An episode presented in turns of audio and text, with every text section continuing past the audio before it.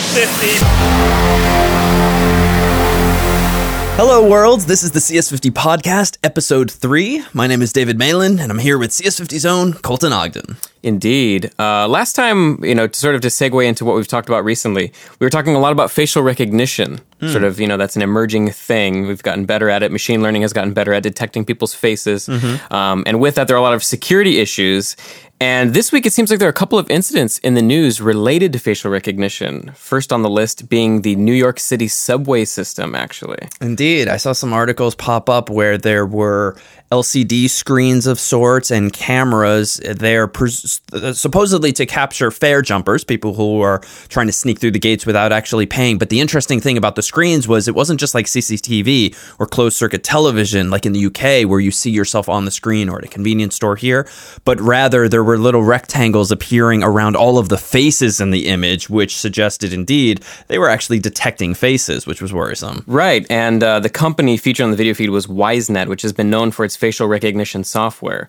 Um, so presumably, the folks, specifically New York Times analyst Alice Fung, was concerned at seeing this, and uh, Yeah, it sort of raises so. issues. You know, how many companies are out there? You think gathering people's facial information and using it to make decisions? Well, it's it's probably increasingly present. And the funny thing is here, they to their credit graciously showed you the fact that there was facial recognition going on, which was probably part of the purpose, right? Because I recall that uh, recording in progress and please pay your fare were among the messages on the screen. So there's probably a bit of psychological feedback there, such that you realize, oh, not only are they filming me, they like they recognized me in some sense, even if purportedly they weren't doing anything with that information or tying it to an actual identity.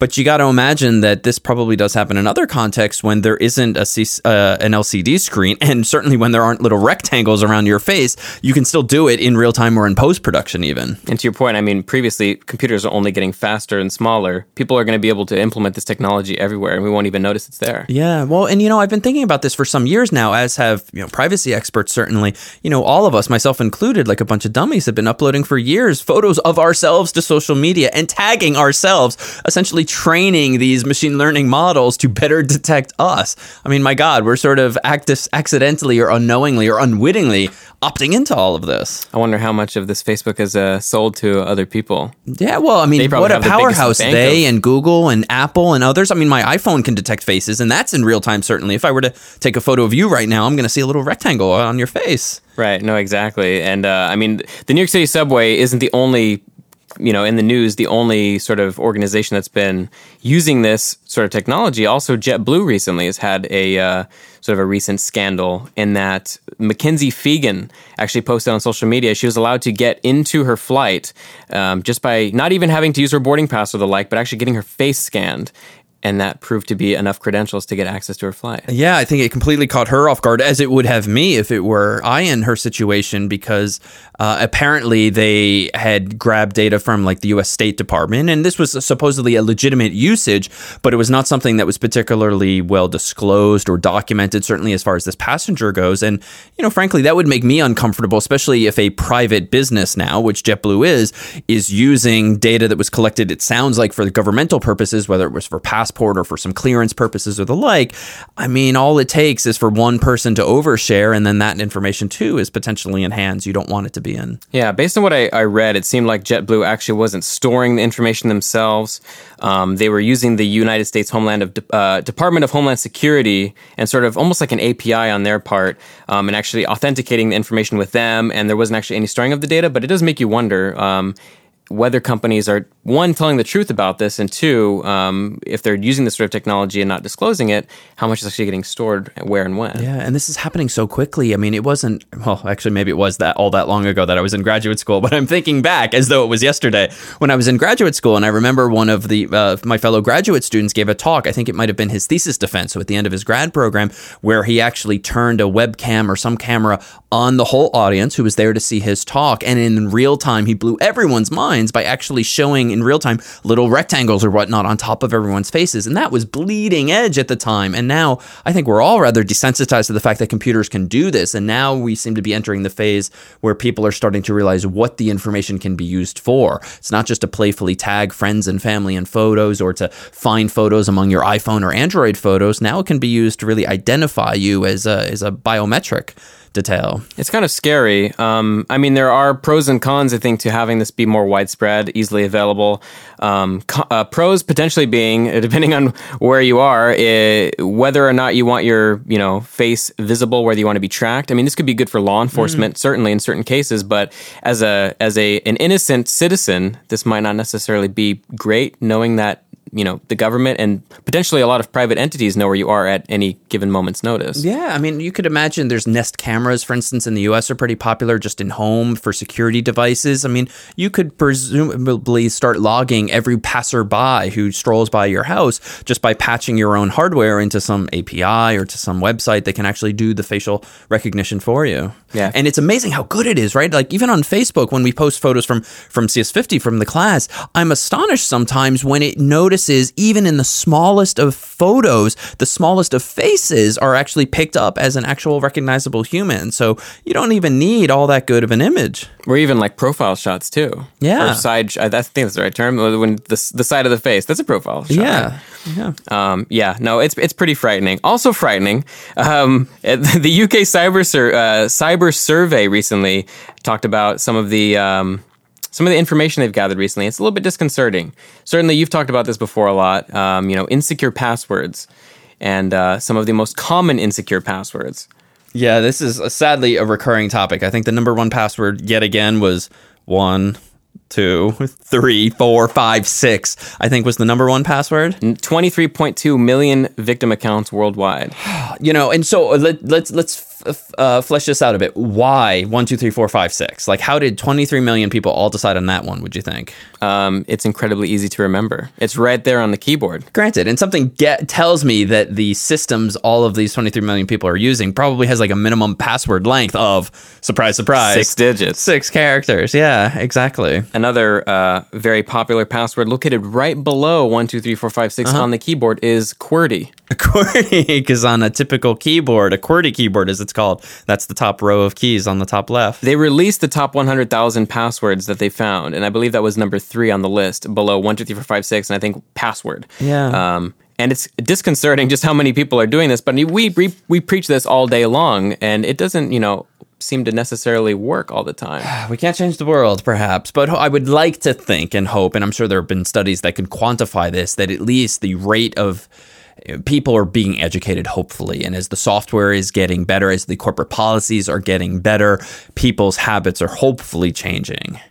But no, I'm sure both of us know people who have pretty weak passwords. In fact, am I looking at one right now? Can No. you think of one account that In is just kind of a throwaway? In the past, uh, I think I was guiltier of this growing up, but I think especially in the last five years, I've grown to be not only avoiding using the same password on multiple accounts, but making sure the passwords I do use are long, 10 characters plus, have mixed characters, special symbols, numbers, that sort of thing, which I think uh, websites nowadays are doing an excellent job of detecting this ad- in advance. Yeah. I've noticed when I've been registering for sites, they'll typically say, ensure your password is X characters long, has a special character, a dollar sign, exclamation point, you know, what have you. Um, even things like parentheses, these are nice because people don't often think to include these in their passwords, and it's it adds in yet another character. You know, some program used to brute force passwords has to add to the list of digits it needs to you know exponentially account for in each Yeah. digit of the password. Absolutely, but some sites frankly are annoying because they will explicitly enumerate like what symbols you can use, and at that point my level of interest in choosing the password according to rules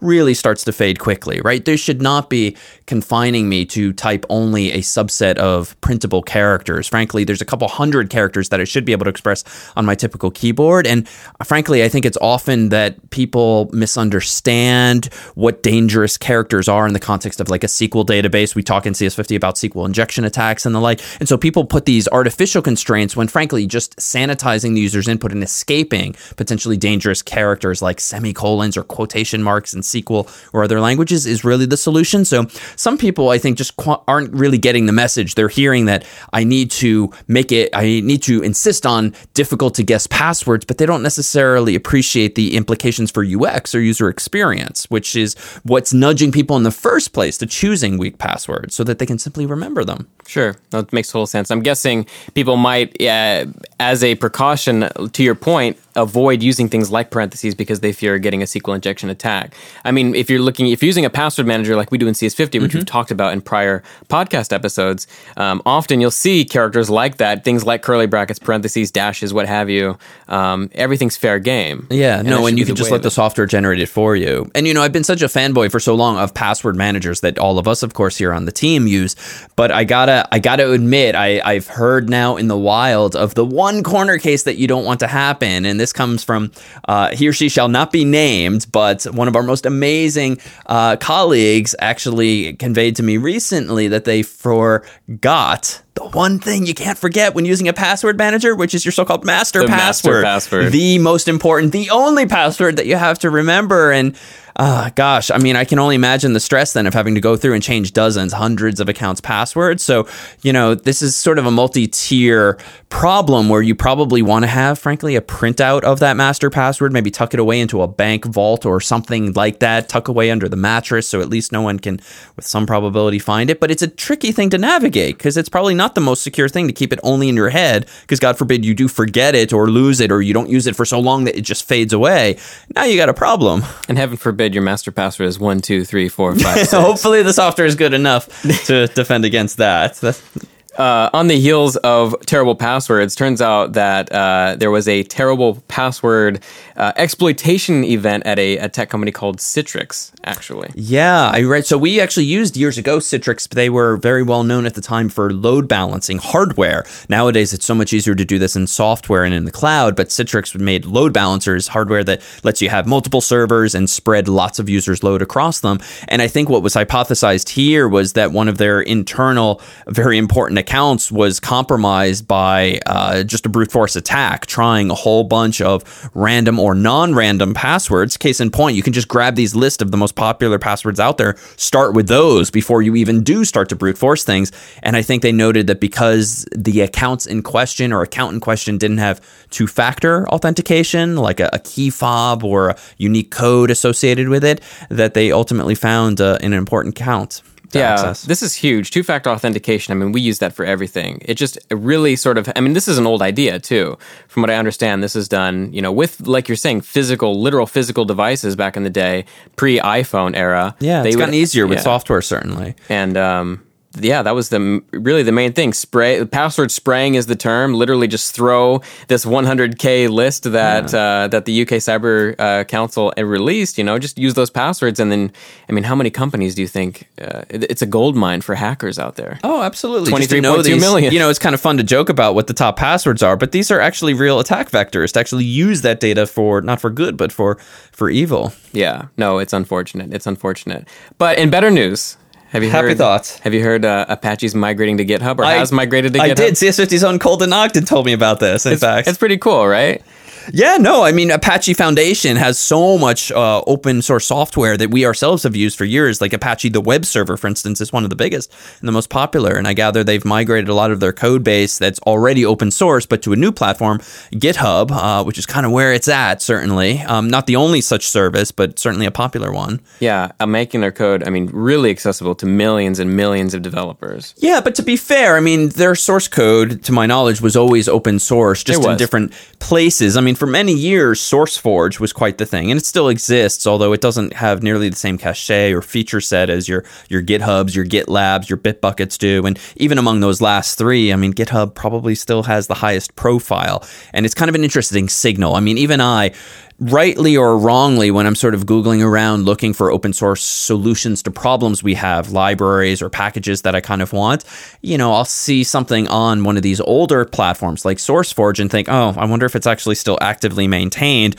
Whereas if I see it on GitHub and I also see some commit history in recent days or months, that's a pretty useful signal. Yeah, and I mean, I wonder how much of that is a function of being on another kind of source control platform like Mercurial. Maybe people just don't Yeah, want to go through the issue of losing all of that history that they would have to inevitably transfer. I don't know if maybe there's a way to actually migrate that to Git somehow. You can, and GitHub actually supports multiple protocols. Just Git is the de facto, perhaps most popular nowadays. But I can totally appreciate how folks who sort of, you know, are very comfortable using one platform or think SVN or Mercurial or whatever is just better than Git.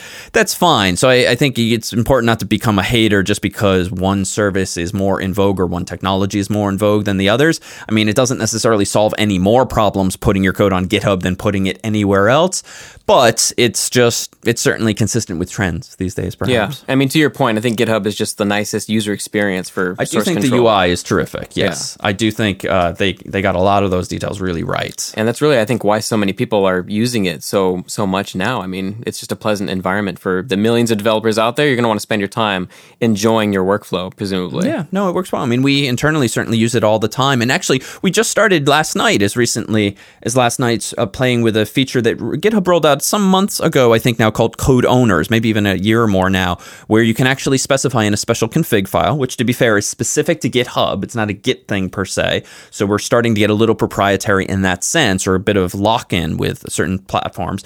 But we use this config file called Code Owners to specify which of our CS50 staffs, quote unquote, own a, a particular file or a subset of the file so that now I know, and you and I were talking about this last night, if someone wants to make a change to a particularly important config file, I will be automatically notified and I need to approve it. And it's just kind of a nice comfort that we can't accidentally break each other's work. We're going to notify each other automatically in the, for the right context. Yeah, it's a beautiful thing. I mean, GitHub at that point, it's Uh, so just a beautiful way of describing it. oh, thanks. Well, I'm gonna say, I what I was going to say is that you know it sort of ventures out of the territory of source control and more into project management in that sense. Oh, absolutely. So, but I can see some tensions here too when it comes to these open source platforms. We are starting to get a little more locked in the more and more of these features you use, but I do think features like this clearly were created to solve some people's problems, and I, frankly, I'm I'm really glad this particular one exists. Though undoubtedly, other source control platforms provide similar features as well. Indeed, I, I need to go maybe do a little bit of exploration if they're still around. I don't know. GitHub is picking up a lot of steam. Yeah, absolutely. Well, we for oh, quite a while used Bitbucket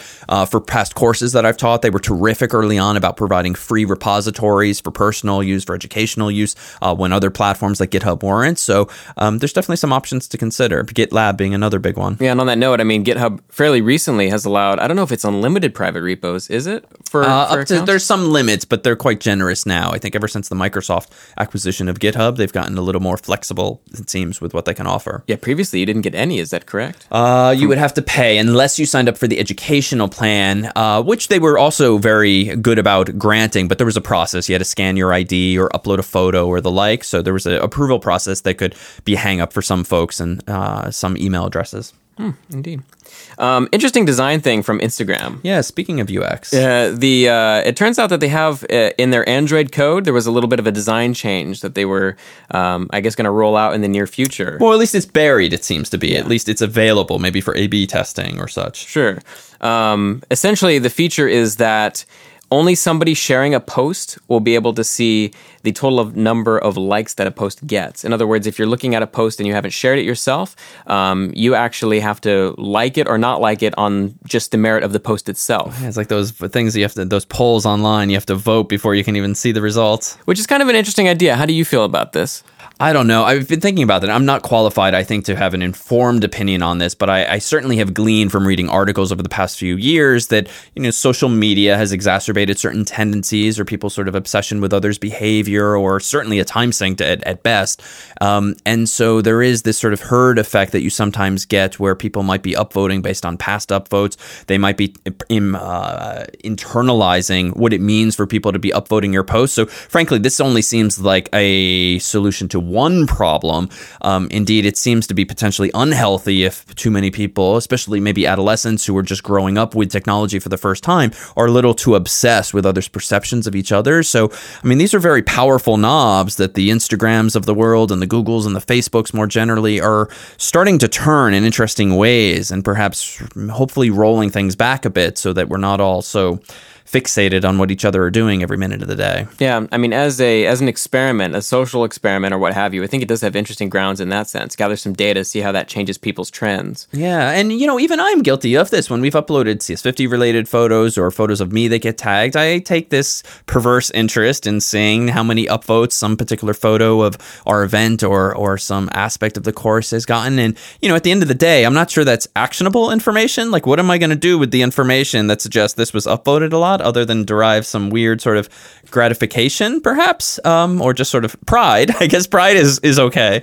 um, but I'm not sure it's the best focus, right? I mean, I think it's the communication capabilities of these platforms and the shareability of maybe moments that's important, but the upvoting, the downvoting, the the smiling, the laughing, I, I don't know. This is certainly benefits the platforms because it keeps the users engaged, keeps them coming back, keeps them sort of a, a sticky asset.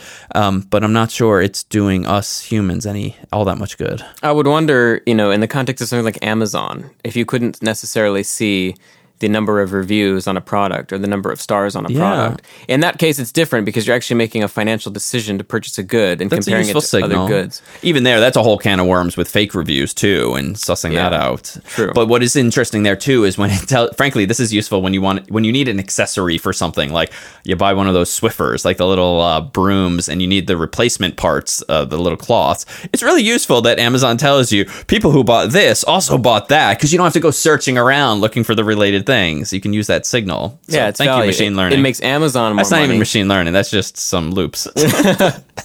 Uh, yeah, I mean, it's good though. That that stuff is important. Like it, it saves Amazon. Uh, well, it makes Amazon money, and it saves us time Hmm. trying to find that stuff. And time, Guessing they prioritize it for the former reason. though. probably, probably. But uh, maybe the more time we have, the more money we can spend. I guess. There we go. so it'll be interesting to see what apps like Instagram ultimately do. Because I mentioned this was kind of buried in the code, and it's possible they might be using it experimentally. And for those unfamiliar, an A B test generally refers to the process of trying out a new idea, but only on a subset of users. So group A gets the feature, group B does not, and you sort of analyze uh, the impact of that feature on that user base. Sure, sure. Uh, have you heard of this thing called uh, 768K Day? You know, I hadn't because I actually missed 512K day some years ago. Do you uh, do you know what 512K is? Well, so kilobytes, I believe, and it refers to how much memory a device might have. And my understanding of the situation is that back in 2014, uh, I we missed, I missed 512k day, which was when the amount of memory in the that was being used by various routers routing tables. So essentially, spreadsheets that have some rows and columns that map uh, IP addresses to the re- uh, directions that they should be routed to on the internet. At the risk of oversimplifying, aka routing tables, was capped at like 512 kilobytes, and uh, uh, one of the big router manufacturers rolled out an update that added a few more thousand rows to a typical routing table that put it over the edge, and the whole internet broke. Is the oversimplification. So kind of like a Y2K. in a sense, where Y2K was more about humans made a conscious decision to represent information using a finite number of bits, whereas this is really like the hard drive ran out of space or the RAM overflowed because it was all being used. So this was a solvable problem by just throwing more memory at it. But some of these routers were old enough and maybe uh, passively enough maintained that people didn't realize that they were about to overflow their memory banks, so to speak. And this memory is sort banks, of a, I, I sound this is sort of a function of just having a lot more networks come out of the woodwork across the world than we anticipated. Yeah, it was an interesting litmus test of like, hey, raise your hand if you only have 512 kilobytes of RAM because you went down on that day. So 768K day is nearly upon us, which is apparently when those routers that were a little pricier back in the day had a 100, 768 kilobytes of memory, and that too is about to be filled up. It's it's kind of crazy. I mean, uh, presumably this is a lot. Uh, I would assume if routers back in the days, people were thinking about this problem. Oh, it's all about efficiency. I mean, yeah. you want to use only as much memory as you need, and you want to keep things super compact. So these are very low level devices with very uh, minimal overhead. hopefully we don't see as crazy of a shutdown at seven. I, from what I was reading in the article, um, 768k shouldn't be as disruptive as 512k day. I think there. I think there were more routers at the time that were suffering from that lower memory threshold. Um, but we we are getting very close. We're very close to uh, um, this new sort of pseudo apocalyptic digital day. But it's interesting to see this trend in industry. Like this certainly happened with Y2K, and it's going to happen again in what 2038 when we run out of seconds since January 1st, 1970. oh, for the uh, Unix time, the Unix Epoch timestamp, the 32 b the 32 bit timestamp, if I'm getting the year and the math right. Um, but it's interesting because humans seem to, in tech, have this tendency of solving problems, let's say at the last minute or slightly too late, um, because all of these are foreseeable problems. Even Y2K, we could have foreseen in, in the year 1970. But of course, folks assume that, oh, we're not going to still be running this hardware or this software at that point. And at this point, too, you might just have human personnel change over. So you might not realize that some of your devices have these limitations. So it's kind of interesting how these very conscious design decisions at the time that might have been perfectly reasonable, especially when memory was scarce and expensive, like was the right call, but it comes back to bite you like decades later. And it's not even you necessarily, it's like the people who succeeded you.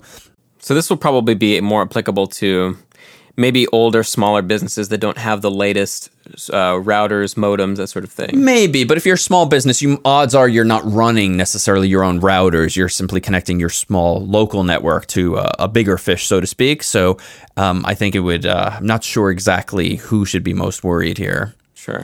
But I will. I, it has got me thinking, even about things we teach, for instance, at the university level, things like SQL databases and representation of integers. Right, we talk in the class CS50 about ints and big ints, or 32-bit choices, or 64-bit choices. And this is one of these things where there's not necessarily. It's not a big deal these days to use eight bytes instead of four, but it's an interesting opportunity to kick a can even further down the road, so to speak. You know, because it's going to be a lot harder if business is booming or we're storing a crazy amount of data some years from now, it could actually be really time consuming and really expensive for humans to go through and fix all of the database tables, all of the, the, the code that might actually be writing one data type or the other. Then, you know, let's just spend more memory now if we can afford it and avoid this problem altogether. It's a really interesting trade off, I think, as to just how far down the road you kick the can. Yeah, I mean, thankfully, 64 bit is a lot. It's a lot of information. It is. Well, um, not in cryptography, though. That's that's tiny little. That's true. You need at least 500, 512 bits there. For sure these days, if not more. Yeah. Um, Chrome.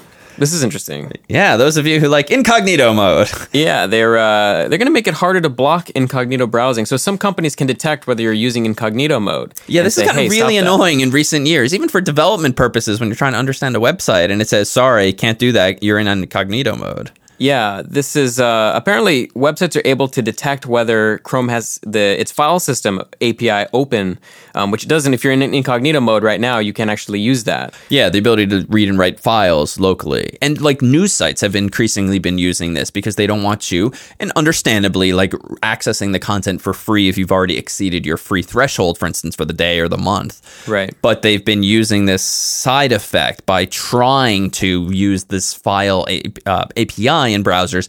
And if it fails, they have up until now, at least on Chrome, been able to infer, oh, you're probably using incognito mode and that's why it failed. Right. And uh, in order to get around that, essentially, Chrome cleverly plans on using a sort of a temporary virtual file system. Yeah, it's very smart. In RAM to trick the. Uh, the server into thinking that it does have access. Yeah, so you'll be able to read and write data. It just won't be to the place that you think, but to the website leveraging this technique, you won't be able to distinguish uh, incognito from non incognito. It feels like the right thing to do, even if that is a reasonable business decision to try to prevent people from just throwing away their cookies constantly in order to access more and more content for free. It certainly is not consistent with the spirit of incognito if you're leaking information. Indeed. Yeah. Um, and these websites, I think, are you know open to a, certainly adopting a subscription model and making some of their content premium if it really is a huge, I think, detriment. Although, yeah. um, I mean, that that gets, I'm sure, complicated. You know, having free articles certainly drives a business. I have to imagine. Yeah, but I do think this is the right technical call, and you know, frankly, props to the folks who figured out that you could infer incognito mode from these these side effects. I mean, that's kind of a clever hack or or workaround, if you will. Yeah. Um, I mean, that pretty much is all the topics that I brought to table today. But I think what we should do is end the episode on takeaways. Takeaways, okay. What are change what, your password if it's one two three four five six? That's probably the biggest one I think in today of today's theme. I mean, there are a lot of interesting things that people don't necessarily have as much control over. Um, facial recognition. I mean, we can't obviously tell people to cover themselves. No, but we could stop tagging ourselves on Facebook. Yeah, that's true. To be fair, that's not going to happen. okay, we take we take too many photos with our with that show our faces in them. But the password thing, I think, should start to sink in more for people. I mean, there's going to be an annoying amount of sort of activation energy to go find a password manager, download it, get comfortable with it. But it's worth spending those minutes or those couple hours or just to kind of have an inconvenience for the first couple of weeks until you get acclimated to it. But then once you're into the the rhythm, it really is compelling. And and for those who are unfamiliar, LastPass is pretty popular. One Password is pretty popular. There's others, and you should do your own due diligence and Google both because undoubtedly both have had bugs, security related bugs indeed. So they're not fail safe. So they too are written by humans, but it's probably better than your current system if your current system involves post it notes on your monitor. Don't do post it notes. or one, two, three, four, five, six, or some other such password, because it doesn't even matter if you don't think that people care about your particular account. As in the case of uh, Citrix's case, the uh, adversaries didn't care about getting into a specific person's account. I believe they just wanted some account that might have some potentially interesting access. So you're really vulnerable to just random attacks that your account might get compromised as the result. They're going to brute force it. 23 million. That's easy just to spam everything you know, password 123456, and That's hope not that even 32 bits of address space. No, it's not even close. And uh, if you're using the you know multi- or the same password in multiple locations and it's one two three four five six, your whole life can be ruined really fast. Wow. Or at least we're ending this on a positive note of at takeaways. least uh, maybe not ruined, but temporarily compromised if you're fortunate. If you're okay, okay, I'm scared now. Change your password if it's horrible. There we go. Quite fair. Well, thank you all so much for tuning in. Yeah, thanks so much. This was an awesome episode. Thanks, David, for for uh, coming here and doing this podcast with me. Indeed, we'll keep an eye on what's in the news, and by all means, online, feel free to chime in with topics of interest to you, things that might be helpful to explain, to discuss, and explore. Absolutely. This was the CS50 podcast, episode three, zero indexed. Take care. Bye bye.